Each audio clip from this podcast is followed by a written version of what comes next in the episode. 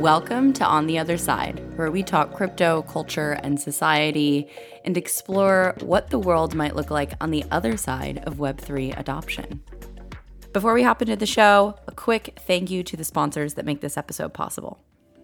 On this show, we talk all about the human side of Web3 and the philosophy around Web3, but when you're ready to get your hands dirty, Rabbit Hole is the place to go. Rabbit Hole curates all of the wildness of Web3 into one simple place where users can go to be directed towards positive sum protocols and build their skill set as they do it. You can check it out at rabbithole.gg. Thank you, Rabbit Hole, for sponsoring On the Other Side. All right, let's hop into the show. I am here with Jihad from Forefront, who is a wonderful friend of mine, one of the first people that I got to co contribute with in a DAO. So, Jihad, I'm so excited to have you on the show. Excited to be here. Long time coming. I'm super, super stoked to, to jam on this. Before we dive into tokenized communities and all of the things, do you want to give a little bit of background on you and how you fell down the crypto rabbit hole?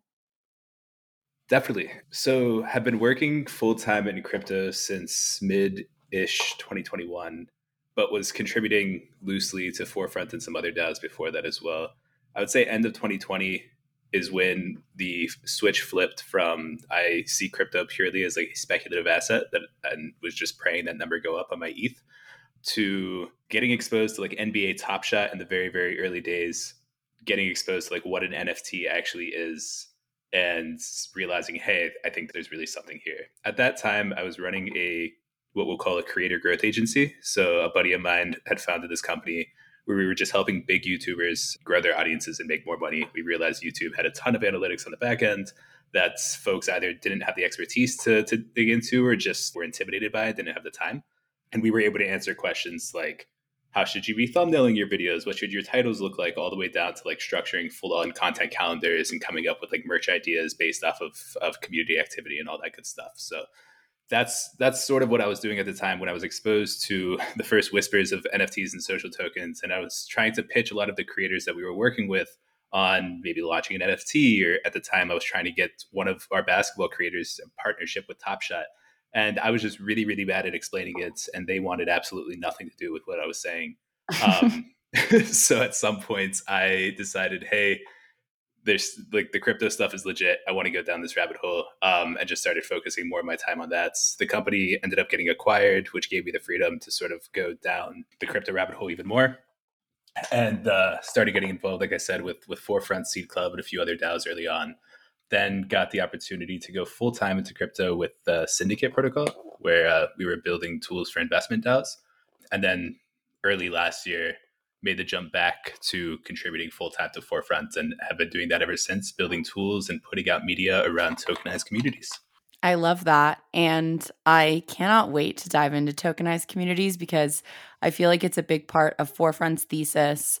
And I also think it's just a really interesting concept and framework for thinking about a lot of the things that are happening in the space. And you and I have talked a lot about tokenized communities. So maybe we can start by you just giving like a broad overview of what a tokenized community is.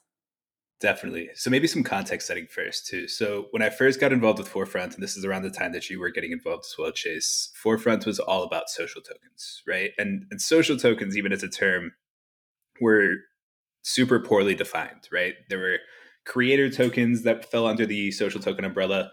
Um, that gave you the ability to quote unquote invest in a particular creator. There were community tokens like the Forefront token or like the Bankless DAO token, for example, that fell under this umbrella as well. And then really anything that wasn't a, a protocol or DeFi governance token was sort of pushed into the, the social token umbrella.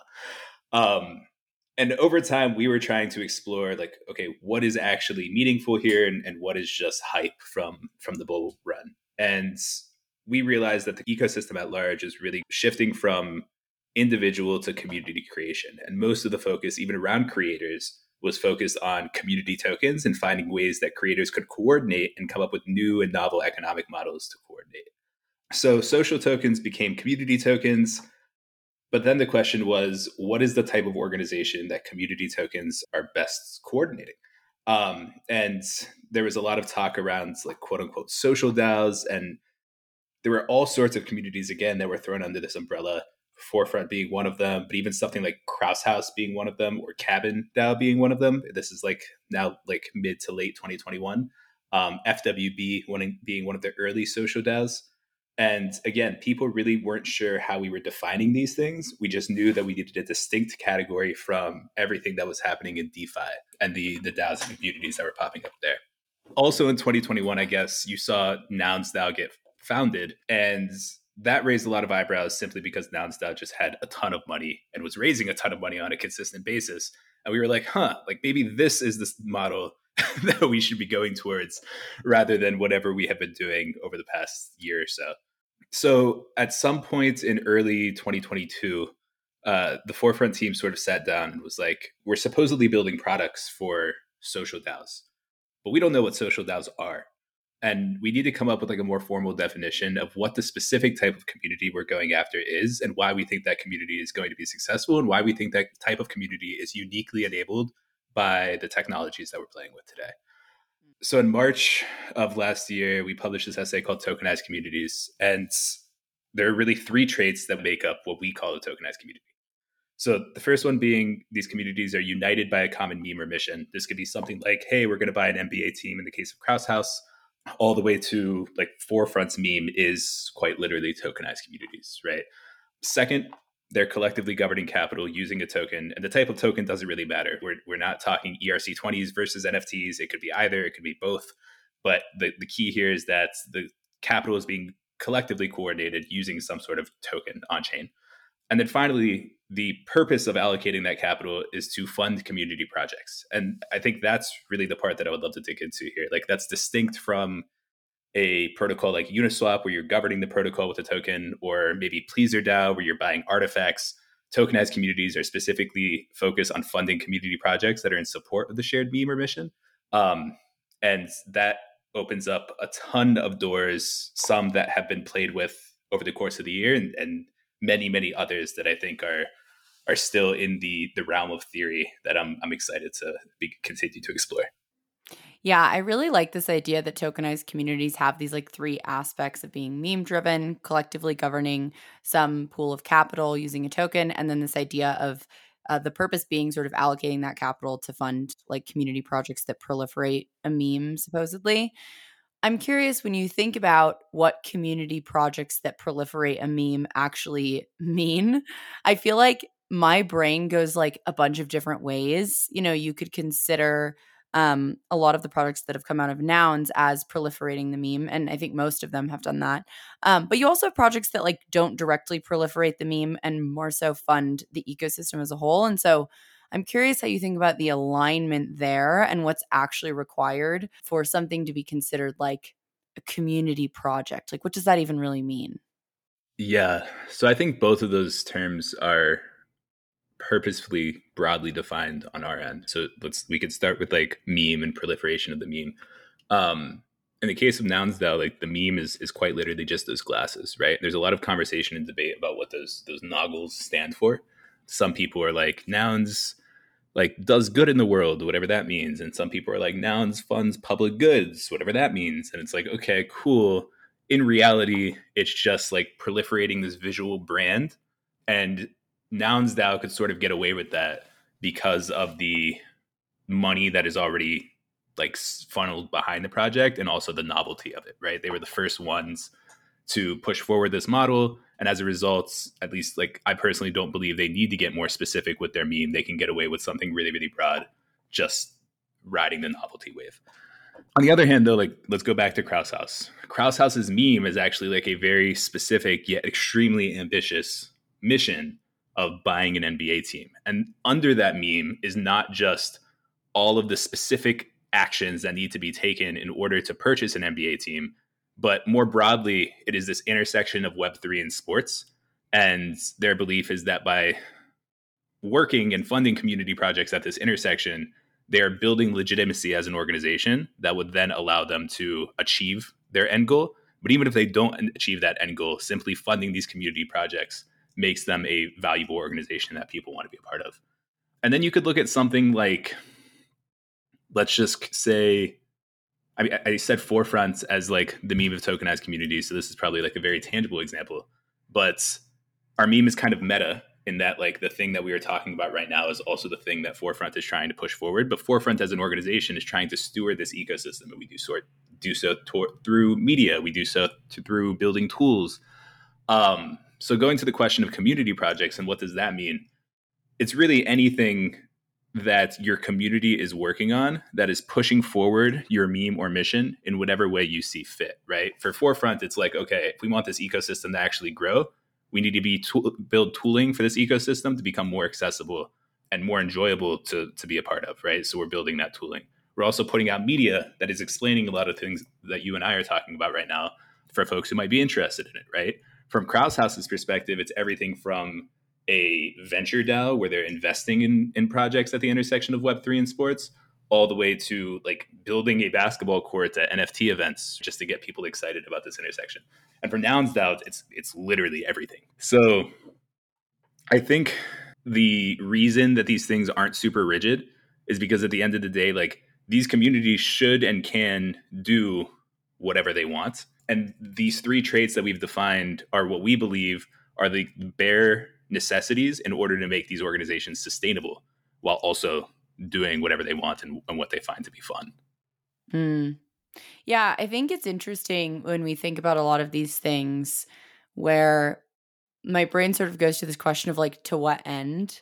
I think Krause House pushing this meme around buying an NBA team and doing these specific community projects oriented around that makes a lot of sense it's kind of interesting. I think as you get more simple in your meme, like nouns, the question starts to become okay, well, what's your end goal? Like, is it to like actually maximize the value of this IP? Like, I think my brain starts to get into this question of like, okay, so we have these tokenized communities. Why are we doing it? And it feels like the default answer to a lot of this stuff is this idea that a lot of these things are investments. You know, buying a noun is to some degree an investment because you're funding community projects, you're proliferating the meme.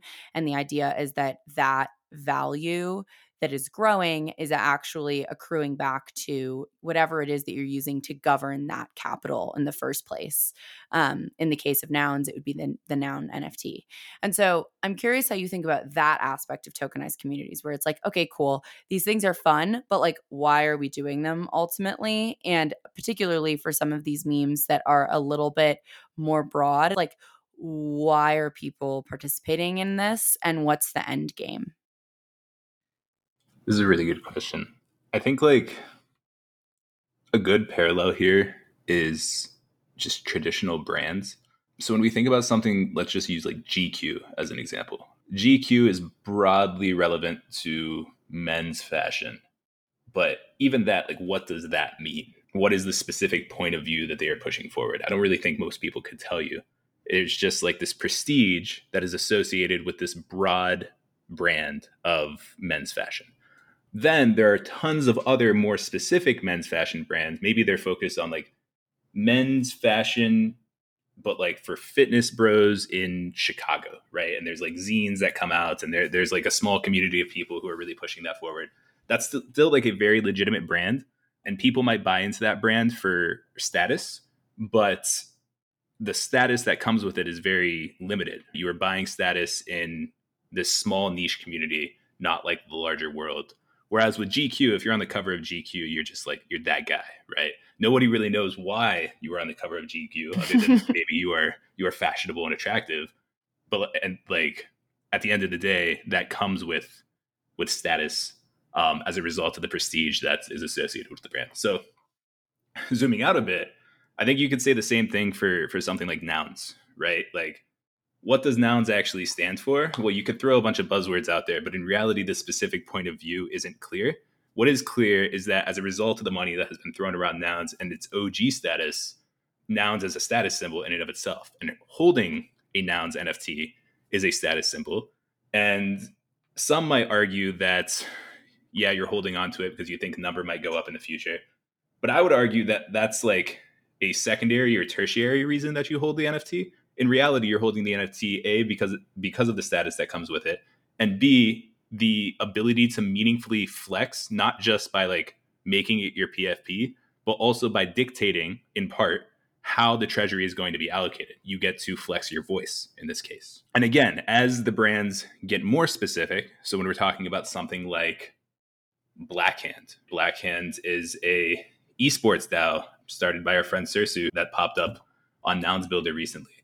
Holding a Blackhand NFT, yes, gives you status in like the niche community that is like Web3 and esports and people who know about Blackhand. But really, I bought that NFT because I want to be able to flex my governance muscles in deciding what the direction of this community is going to be. I don't actually think that Blackhand is going as an NFT is necessarily going to appreciate over time. And we can talk about that a little bit more in the context of like the perpetual auction mechanism and why I don't think that's like a great mechanism for appreciation as an like an investment asset. But when we look at like the reason that VCs maybe are buying a nouns NFT or any NFT in a tokenized community, I would argue it's less so because they think it's going to appreciate over time, although that's again part of it, and more so because they want to be able to dictate how funds are allocated. Maybe in the VC's case, it's like, hey, I'm holding this NounsDAO token so that if one of my other portfolio companies puts up a proposal for NounsDAO, I'm able to help push that forward. Now that's where I think things get really interesting is like you could start to see how this can play out in culture and other spaces as well, where you actually start to assign this like monetary value to trust in a weird way. And I guess an example that comes to mind for me is like, let's say I have several nouns, enough to actually influence the community in like a pretty heavy way. And I want nouns to, you know, partner with my specific brand. Like, that becomes a really powerful way for me to bootstrap a brand by leveraging that control, which I don't know. Like, I'm not sure if that's positive in general. I'm curious how you think about things like that, where we have these like weird sort of second order or third order effects of governance power and control that you might not anticipate. Yeah, like to your point, like in a lot of ways, you are by purchasing an NFT or by purchasing a governance token in one of these tokenized communities, you are purchasing political capital.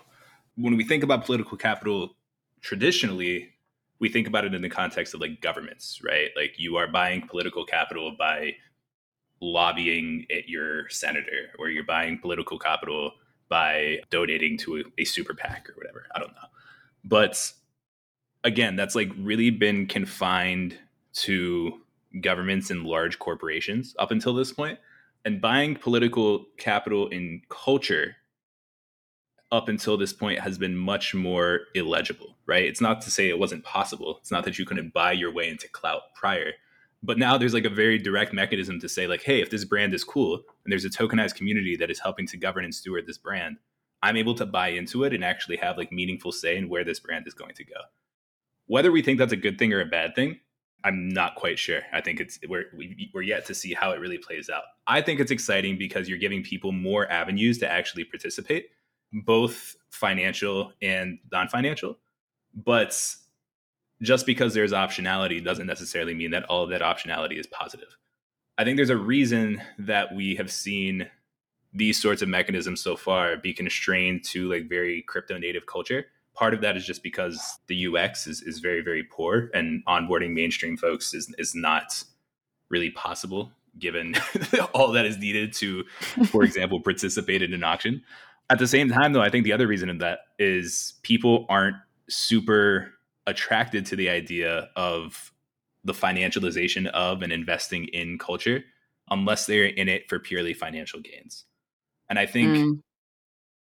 this is a really interesting conversation we could have, but like from your perspective, I'm curious when you buy or if you were to buy an NFT in a tokenized community, what are your motivations behind doing so right? Like if you were to go buy a noun right now what would your motivations be behind doing so? Because i think we can come up with five or six or seven potential motivations but from the outside looking in it very much looks like there's only one and it's speculation in the culture. Mm. yeah it's interesting. I feel like when i think about buying some sort of asset that is associated with the tokenized community my initial thought is I want to buy it because it is a signal for who I think I am or how I want people to see me and how I express what I'm interested in and what I care about. I mean, I even think about this when I collect NFTs on Mirror. Like for me, it's honestly less about patronage than it is about um, showing the type of thing that I'm interested in. And obviously, that's not directly tokenized community, but I think in some ways it's similar.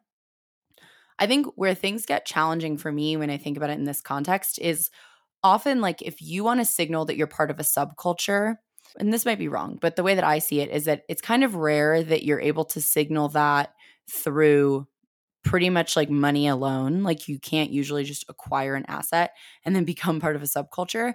I think it's much more common that you learn the rituals of a subculture and you learn the aesthetic of it and you start to sort of take that on um, in the way that I think Toby Shorin talks a little bit about in his Life After Lifestyle essay, which if anyone hasn't read it, would highly recommend it. Um, but like you, you sort of immerse yourself in this culture, and that's how you become part of that in group, and that's how you signal to people in that in group that you're part of it, and outside of that in group that you're part of it. And so I don't know, there's something that's kind of like weirdly cheap about the idea that you can just buy in to an asset and that becomes your identity. Like the, something about that I think I struggle with. And it's, I think, partially why we've also struggled to see some of this stuff go outside of crypto native spaces because, like, having a lot of ETH in the crypto community, like, to me, as much as I think nouns is amazing, if someone acquires a noun, part of what they're telling me is I have an ass load of ETH. Like, that's what I'm getting from that. You just um, bought. Yeah, exactly. So that's cool and all, but like, it's not to me, um, a repli- rep- replicatable, I don't know how you say that word, but a model that can easily be repeated because like it's kind of a cheap way to signal that you're part of an in group. I think it's cool to have governance power and and all of that. Ultimately though, like I'm and maybe I'm maybe I'm in the minority, but I think a lot of the reason that I acquire assets is much less to do with governance and much more to do with conveying who I am, especially when it's something that's like you know, for uni, this is not the case. Like that would be that would definitely be either a speculation play or a governance play. But I think like there's an interesting relationship between this idea of, for the most part, people acquire assets because they're speculative, and the idea that also what the way to buy these assets is with money. Like you really can't do it with these other intangible things, which is kind of challenging. I think that's that's a really good transition into like this value conversation around tokenized community. Like I think externally people often look at tokenized communities to your point and they just see a ponzi right? They're like people need to keep buying this token in order for the n- number to go up and for the treasury to replenish. And therefore you need more and more whales to come in and buy the token. And the only reason that a whale usually is going to buy the token is either a to buy themselves some clout which is again as you said a pretty cheap way of building reputation um, or B, because they want to speculate on the asset. And in many ways, those two reasons are the only reasons that people are participating in a lot of these communities. Like, look at NounsDAO. Mm. Really, their only business model right now is the perpetual auction mechanism. And the perpetual auction mechanism is incentivizing the status game, right? Mm-hmm. I think even if we go back to Toby's essay on life after lifestyle and subcultures, which I agree, like, please, please, please read that if you haven't read it um, there's still like this really big component of status and status games in the subculture, right? Like inevitably, people are going to try to build status in the subcultures that they're a part of, and even if part of that or the major part of that is going to be taking action and like taking on these rituals or you know subscribing to certain opinions that your subculture subscribes to inevitably a large part of it is also just going to be financial, right? Like, do I have the money to be able to play the game the way that others are playing the game? So others have looked at the nouns DAO mechanism and said, oh crap, they're making a lot of money and have tried to replicate it. But I don't actually think that people are like meaningfully thinking about how should my culture or my subculture or my meme or my mission be proliferated and what is the best economic model that surrounds that in order to proliferate it? Because again if we go back to the definition of a tokenized community like my personal belief is that as long as they're governing capital using a token and that again the token is important because it gives you that unlocks the power of, of crypto and web3 and all that that has to offer. And then second of all you're allocating capital towards community projects which creates this rich ecosystem of participation and diversity of thoughts. Um, then as long as those things are happening, it doesn't matter how you were making money for the ecosystem and it doesn't matter what membership looks like in the ecosystem, right? So I guess two things there then. A, if we look at most quote unquote nounish DAOs in the market today, most of them are kind of flopping, right? They've sort of just like taken this uh, perpetual auction mechanism and said, hey, we're going to run with it. They don't have the hype or the interest from whales. They don't have that speculation to sustain a perpetual auction that could build a meaningful treasury. The most successful mm. communities on Nouns Builder right now, for example, are those that have formal or informal backing from Zora and the Builder DAO community, right? They're able to sort of latch onto the hype that Zora has. And as a result, they're making some more money. So this is our whole thesis at Forefront, right? Tokenized communities fund community projects. Community projects give folks meaningful input into the formation of this brand, and then these communities become sustainable by finding ways to close the loop and profit off of the success of these projects. But membership can look like maybe you're giving on-chain revenue, maybe you're sharing equity, maybe you're subscribing in like a traditional media sort of way. Maybe you bought an open edition NFT that is completely non-speculative. Like there are so many other opportunities to define membership in these communities that still fits under this definition and i think that's where we need to meaningfully explore because if we're not exploring there we're sort of trapped as you said in this very cheap model of membership in subcultures that is dependent on just like rich people get to be cool and, and poor people don't and that's that's just not fun right that's mm-hmm. not something that most people want to be a part of and it's not even cool. And I think that's part of what's challenging in crypto. Like it might be cool to people in crypto, but people outside of crypto like don't think it's cool.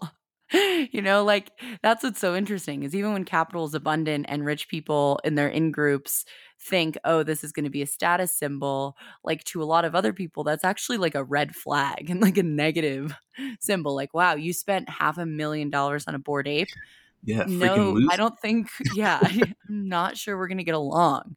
So there's like an interesting element there too. Um, but I love this idea. Also, it sounds like you're kind of making the point that like the nouns model is great, but like that's only the beginning of what's possible with tokenized communities. Is that a fair way summarize yeah. part of how you're thinking about that?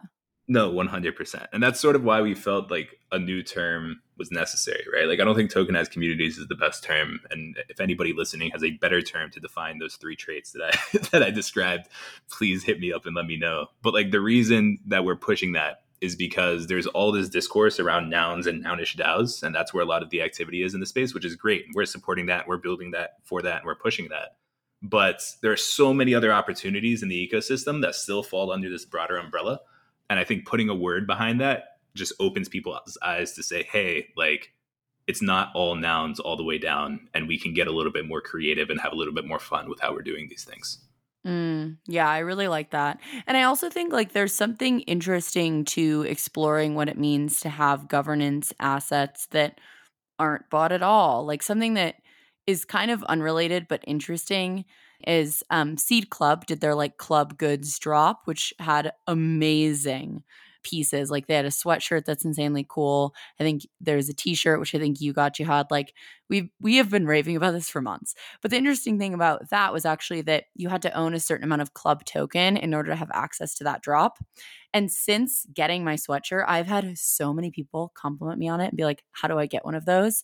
And what's interesting is like the only way to do it is to acquire club and then like order the sweatshirt. So um I think there's something interesting to having these like mechanisms around not just governance but also access and these like layers where it's not just such an overt uh, transaction where it's like you buy asset, you get this, and instead you start to craft these like experiences around these assets, which I think can mean access to things like club good drops. But I also think it can be like creating and crafting more interesting governance experiences. Like, what does it look like to do governance over TikTok? I just think I think there's something really interesting about sort of taking this tokenized community idea and um, abstracting away some of the like very explicit transactional relationships that we've had so far in crypto and starting to play around with new environments and contexts that I think would probably change the feel of a lot of these things.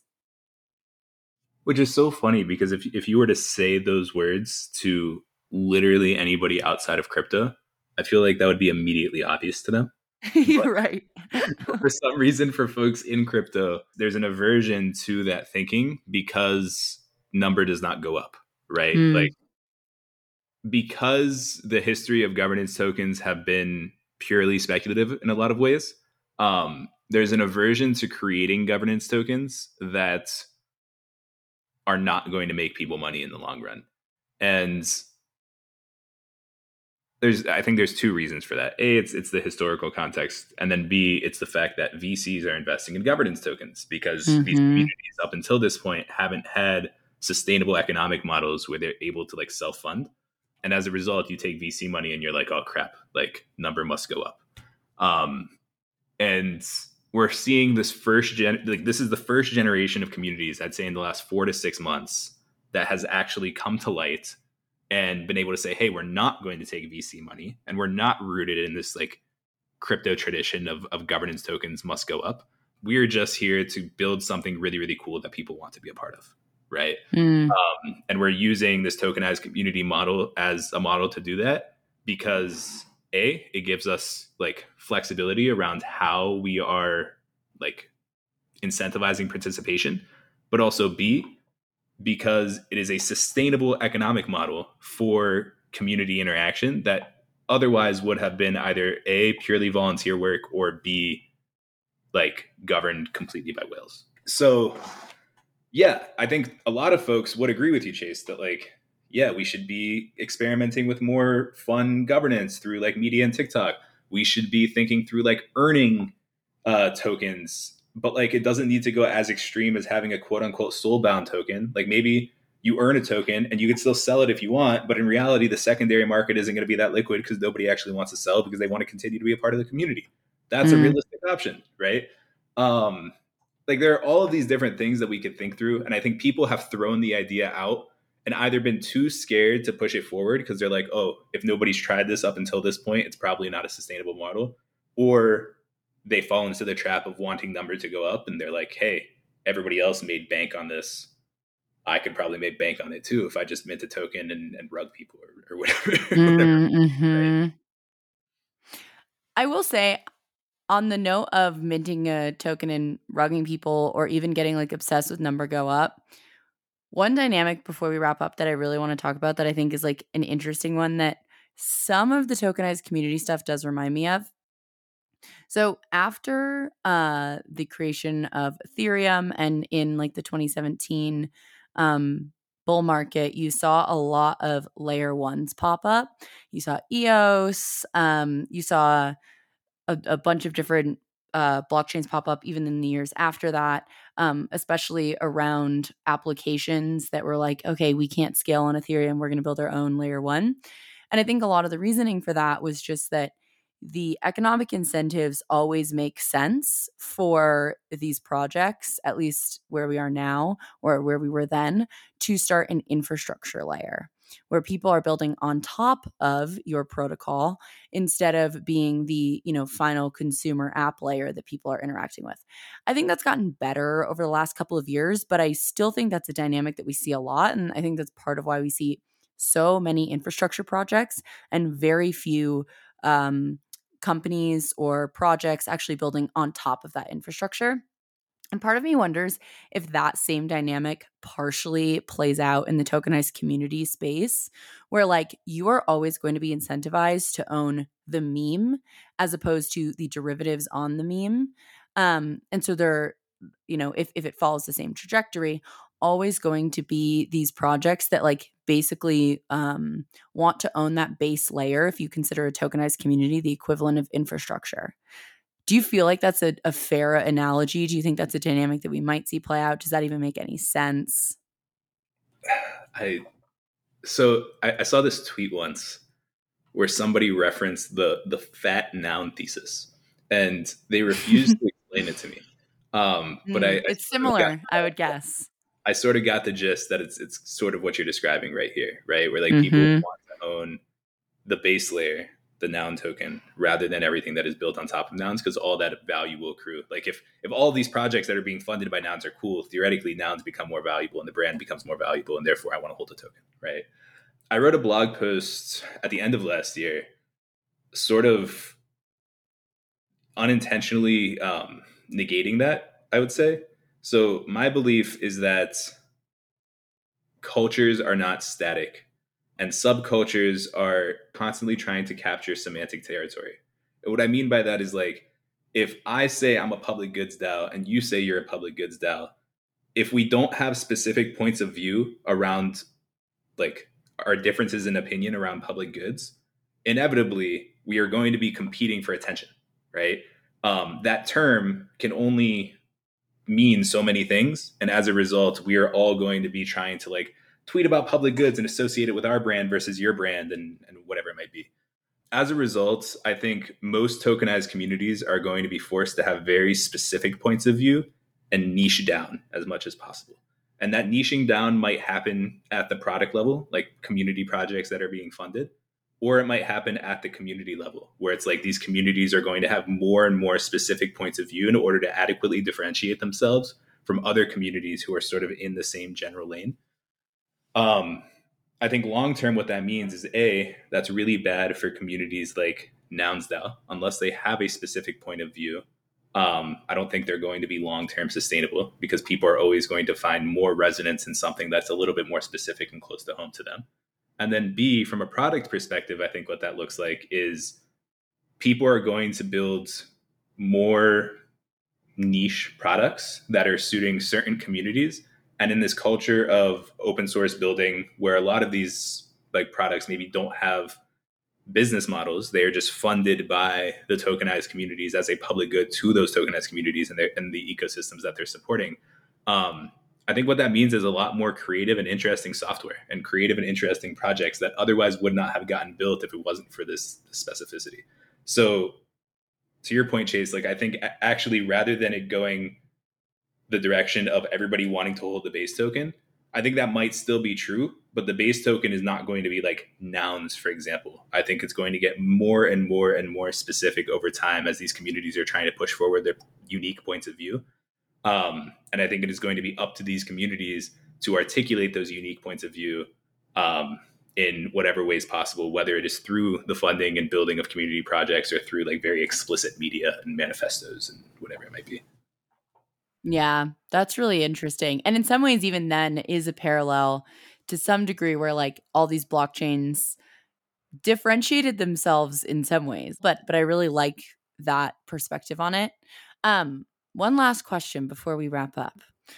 What do you see? And this is very general, but like 10 years from now, where do you see this this concept of tokenized communities? Do you think like most of the internet is going to be these little sub pockets of tokenized communities? Do you think it'll still be very niche? Do you think we'll even use the term tokenized communities? To answer that last question, I, I hope we're not still using the term tokenized community. uh, but um, I think the experiments that Reddit is doing with community points on subreddits is sort of a, uh, a peek into the future here. Like, I don't think this is going to look very nationalistic where everybody is going to be a part of their tokenized community or their three tokenized communities and it's just going to be like these are my communities those are your communities right? I think it's going to be a lot more flexible. Like as i'm getting involved in a certain ecosystem or a certain community or a certain idea or a certain point of view um, i want to contribute to the development of that thing. Um, and the way that i could do that is through ownership of a governance token and money going to a treasury that is then collectively governed by the community and in a lot of ways, we might not even realize that's happening, right? Like with subreddits, I think what's really interesting is those community points, at least at first, are not going to be purchased, they are going to be earned. And then by earning those community points, I am able to govern the treasury of that particular subreddit and govern whatever rules of the subreddit that we want to put forward to vote the the cool thing about that is like you still need to come up with alternate revenue models and, and like we sort of touched on here there are alternate revenue models outside of simply purchasing the governance token. But when you're just participating in internet communities in the way that we always have and then you layer on this idea of like okay now you can govern and throw resources towards community projects that maybe would not have gotten funded if it didn't have the the validation and the the financial or moral support of the community I think you're like 10xing or 100xing the creativity that we're going to see on the internet and the opportunity for people to build and, and push forward these points of view. So, to, to summarize, I think they will not be called tokenized communities. A lot of times we might not even realize that we are earning tokens on a blockchain, at least not in the near future to, to onboard mainstream folks. But I think it is going to 10 or 100x the fun of participating in online communities because not only are we going to be able to upvote and comment and, and push forward our point of view, but we will be able to build and create and share and, and do new things that we otherwise would not have been incentivized to do if it wasn't for this collective coordination around the shared treasury using the common token. Yeah, I really love that. And I keep saying one last question, but this really is my one last one that I should have asked you earlier. What is the difference between a tokenized community and a DAO? Good question. Um, my current answer to that is a tokenized community is just a subset of a DAO. So DAOs are like this broad umbrella term um, for communities that are using blockchains to govern things. Um, some of them might be, again, protocols, like in the case of Uniswap. Pleasr DAO is like collecting assets. Constitution DAO tried to buy the Constitution.